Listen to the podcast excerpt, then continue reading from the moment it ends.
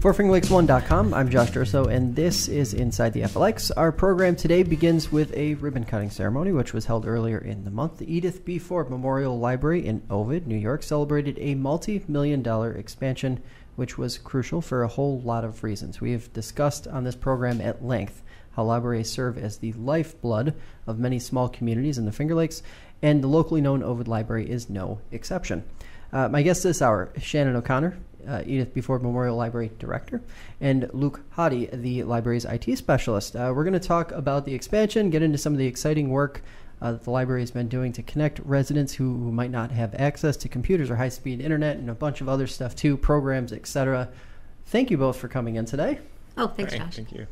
So, uh, Shannon, I want I want to start with the expansion because this is this is the news. This is the thing that you guys have been working on for years and years, and it must feel incredible um, to to now really be in a place where you guys can kick things into high gear this summer.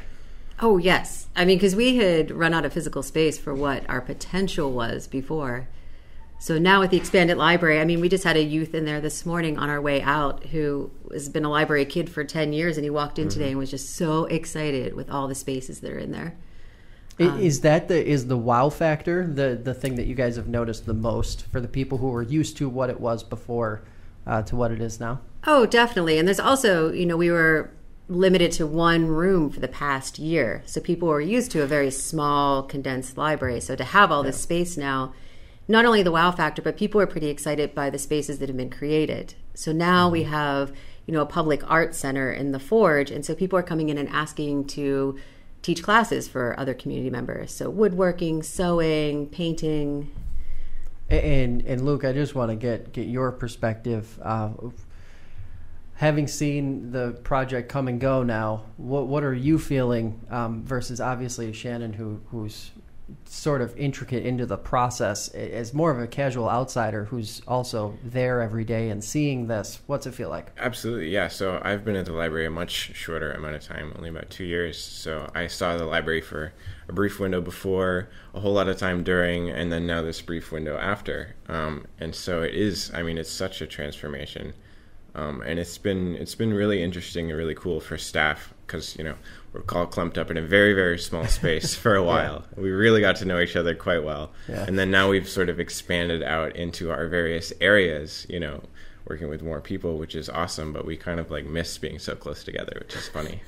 I, I, I am I am sure that, that you, you miss being the, the closeness, um, but I am sure that you guys are also super stoked about having that uh, that that space. For those who, who might not um, be caught up or, or up to speed in terms of what that process looked like, Shannon, um, just how long did it take, and what was that part of it like? Living it every single day, sort of live almost like living in a war zone, a construction zone, um, for two full two full years, right? nope, just one. One one year. So the planning process was was before that, and then the the construction started. Um, what was that process like for you? Right, because this has been a five year process. Right. Because we started five years ago with identifying the need for some construction work that had to be done on the library and the amount of work that was going to entail. It was, well, now is the time to expand to meet the needs of the community. Now's the time to do it. So it was many years of architectural planning, fundraising, and then for the year of actual construction, I mean, we didn't have indoor plumbing, we didn't have a restroom, we were using the porta potty when it was snowing. Um, so that that was tough, and not a lot of people were coming in and using the library. It was the real diehards because it was mm-hmm. limited. Families couldn't come in, and then they they couldn't have a restroom to use, so that wasn't so helpful. And it wasn't handicap accessible at that time either. Right.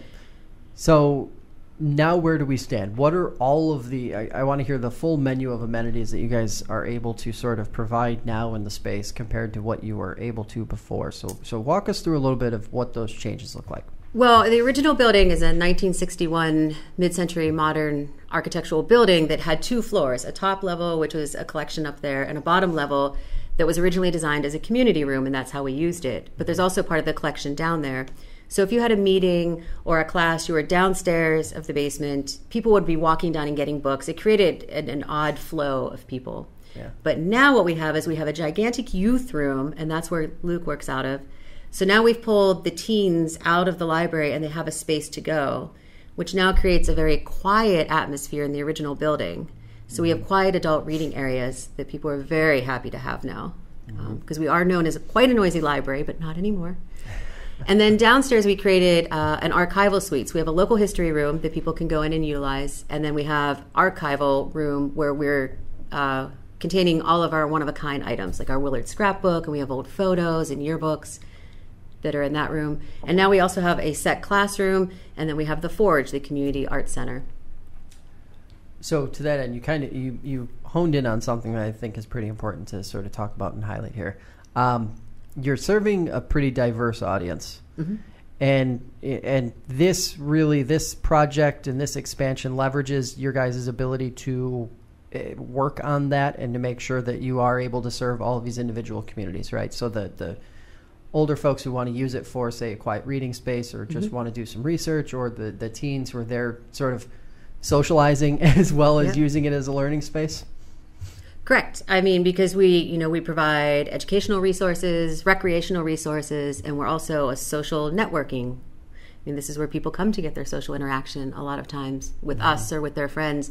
So, yes, we have quiet spaces, we have noisier spaces. We even created a toddler play space in the lower level in the community room. And families have already been using it. They get to come in, they can use Wi Fi, they can get work done, but their kids have a whole area to play in. Mm-hmm.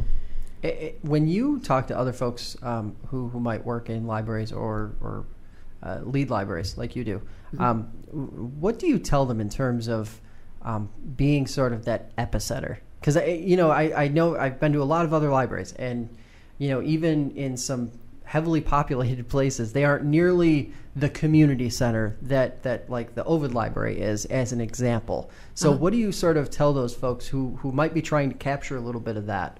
and bring that to life in their own in their own library. Well, I mean, part of it is because I live in the community. I'm raising kids in the community, so I want to feel that social connection and have connection to people and to build a network. Um, but you also need the staffing. I mean, the staffing is the key to do this. I mean, we have a diverse staff. I mean, we have an IT specialist, so we're doing technology things that most other libraries are not doing. Yeah. We have an archivist who's working in that local history room, a librarian. Um, and to do this, I mean, it requires a lot of grant writing as well to mm-hmm. get the programming in there, and that also helps pay for the staff members. Mm-hmm. Go ahead, pat yourself on the back, and talk a little bit about that because I think that is super interesting. People don't see that.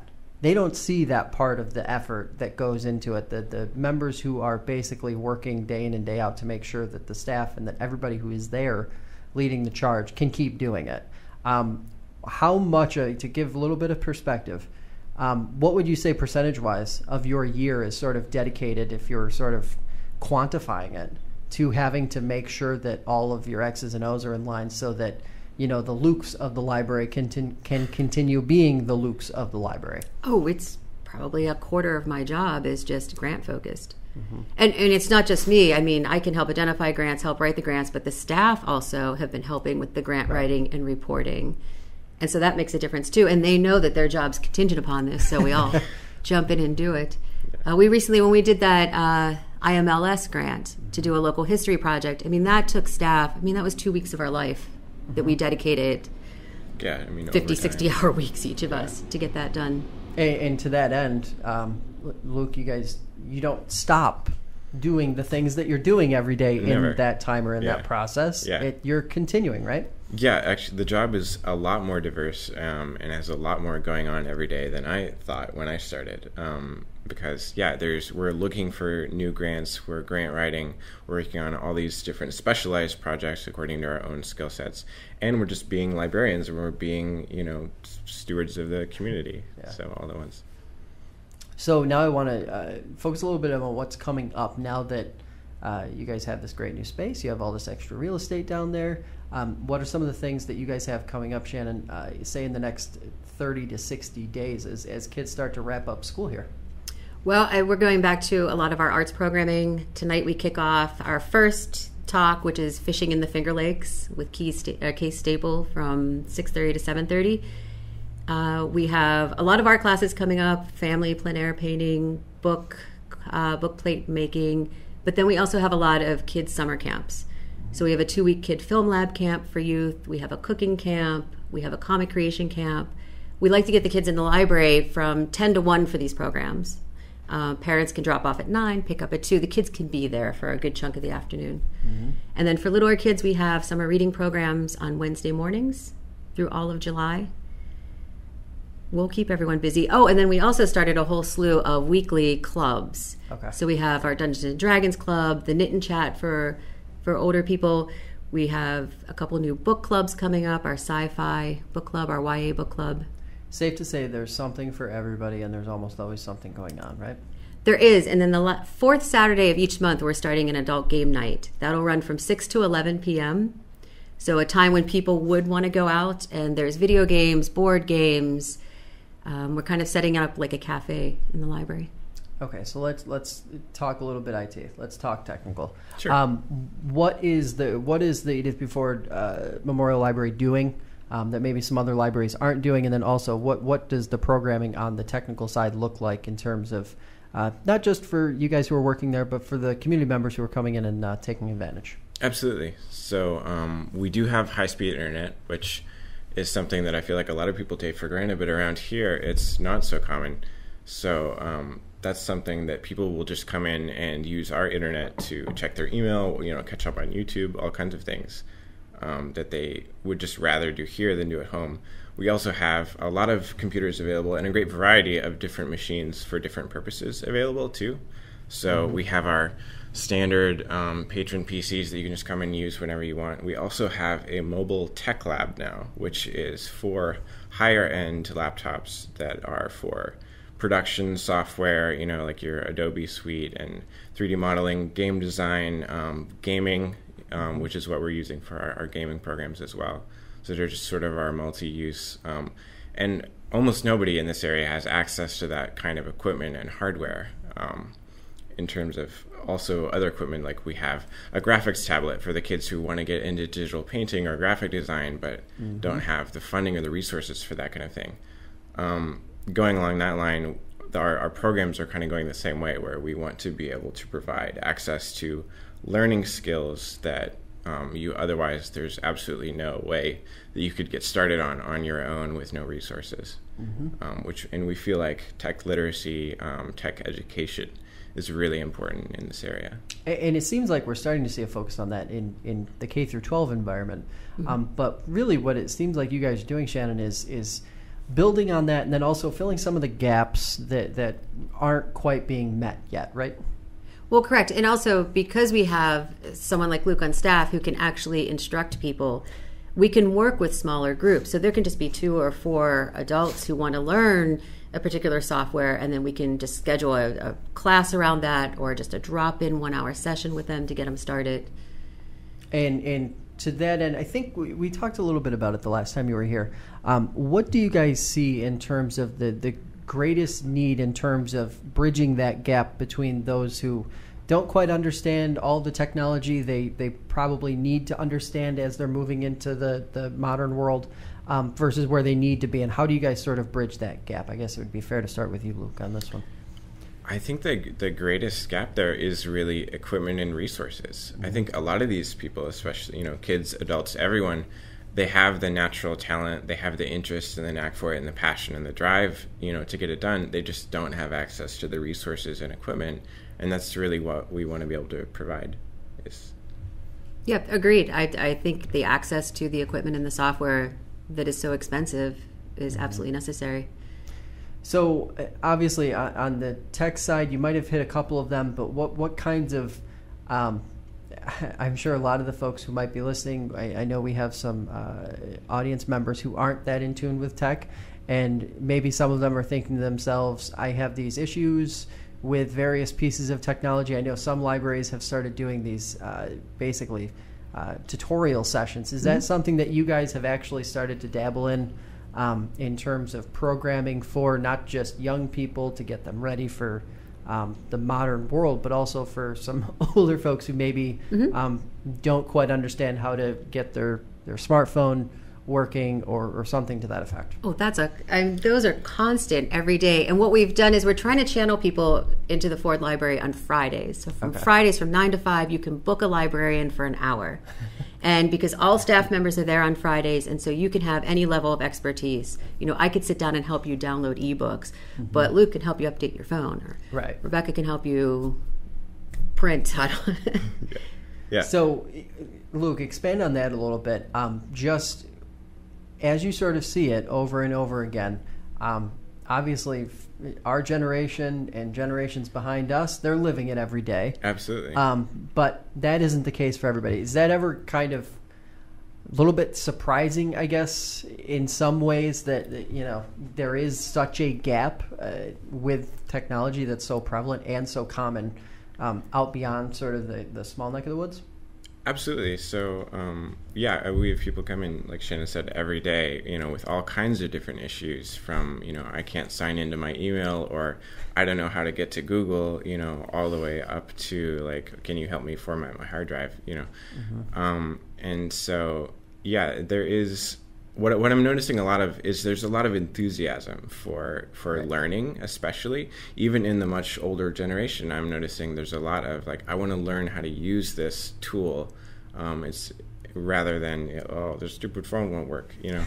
Um, and so I really love like helping people because there is you know there's a lot of enthusiasm for learning, and I love to teach people. So and that's actually how I got started at this job. I was just teaching tech classes on. Um, just all kinds of different. I taught a Photoshop class a couple of times, um, and then they asked me to come on.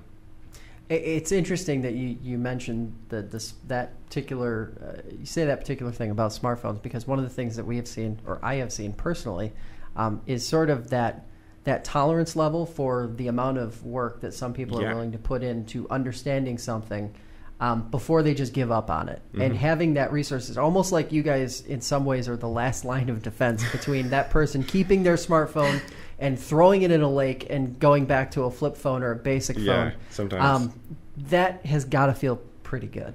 It has to, right? Yeah, absolutely. I mean, I love my job. I love what we do. Yeah. So, all right, let's uh, switch gears a little, a little more. Um, the access side of it. It- We we've talked some about that. Um, broadband access. That's something that Shannon, the last time you were on, we talked about. Um, where do we stand now? What would you like to see be part of the next step as you guys continue to enhance what you're doing? Um, how do you want to see the community around you guys advance with what you're doing? Well, hopefully, the people that are coming into the library to use the high speed internet are realizing that this should be in our homes as well. I mean, I, I don't have high speed internet at my house. Right. So uh, we're hoping that people, as they get more comfortable with technology and want to use it more, then they can be more of the pushback to, hey, let's make sure that this is available in our community because it's limiting employment growth in our area because businesses don't want to come in if they don't have access to internet, um, as well as limiting people who are trying to work out of their homes. So hopefully we can push in that direction. And and Luke, as the as the young person in the room, uh, what's what's your pitch? What is the pitch to other young people who are thinking to themselves, "Ovid, New York, really? We're trying. What? Yeah. No. so what what's the pitch to those people who it might be Bloomfield, it might be Galen, it might be name your you know pick your small community in here in the Finger Lakes. Yeah. Um, but what's your pitch to that to that person who maybe they're on the fence or maybe they're way way way way way away from the fence? Um, what's the pitch? I would say the the pitch is um, this is almost like a frontier. Like you're out here and you can build something for yourself, and you can learn new skills, and you can carve out a market niche that maybe if you were in a big city, you know, is completely covered. But if you were a graphic designer in Ovid, that's a much smaller pool of people. you might be, you know, one of two or three, um, you know, people with your specific skill set in this area versus being in a big city where there are thousands and thousands of people just as qualified as you. Um, and I, I think there's also something to be said for the small town community um, and getting to know everybody. I feel like I know everybody in town and really well, you know, and I I like everyone and I have a relationship with all kinds of people just because they come in every day to the library. And Shannon, obviously, community crucial to what you uh, what you guys are doing. Um, it, pump up that that community a little bit because obviously they are a big reason why you guys are able to keep doing what you're doing, right? Oh, absolutely. And you know, when you have more of a social network within a community, you have better mental mental health. People are happier. Um, more things get done. People work together. So yeah. Um, and then uh, my, my, my last question here: uh, How can folks get involved? Obviously, stopping in is one thing, but but for the people who want to help you guys with what you're doing, with the mission, Mm-hmm. um, what's the call to action for those folks who who are, are interested and want to do it? Well, I mean, first off, there's levels of helping, coming in and volunteering. I mean, that's a big thing. And just be aware, it's, we're a little backlogged right now getting back to people as far as setting up classes just because we're, we're just getting started. But and with this whole capital campaign project, we are still about $100,000 short of our goal. So we are still accepting donations to make sure that we can see this through to completion. And how can they make a donation? I want people to go do it right now. Uh, online, ovidlibrary.org, donate button right on the homepage, right? Yep, absolutely. Yep. Awesome. And then what is the you know, um, it's a long summer, especially if you have kids. Uh-huh. Um, so what is what you know, as we sit here and say it's May right now, and I would imagine programs fill up, and Mm-hmm. Yes. it's not always possible to get in last minute. It's probably a good idea to plan a little bit, think a few Yep. weeks out ahead.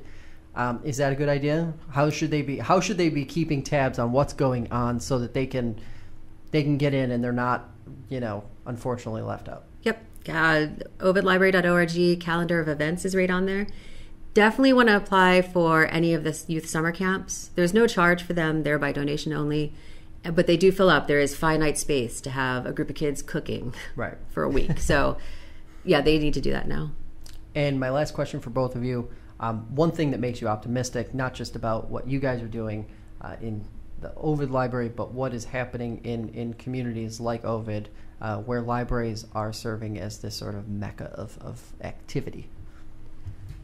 Well, I have to say, this expansion project, right towards the tail end, really brought a lot more people into our library because we had to ask all these people that we've never asked before to come in and volunteer and help us. And the end result has been just a stronger community within the library.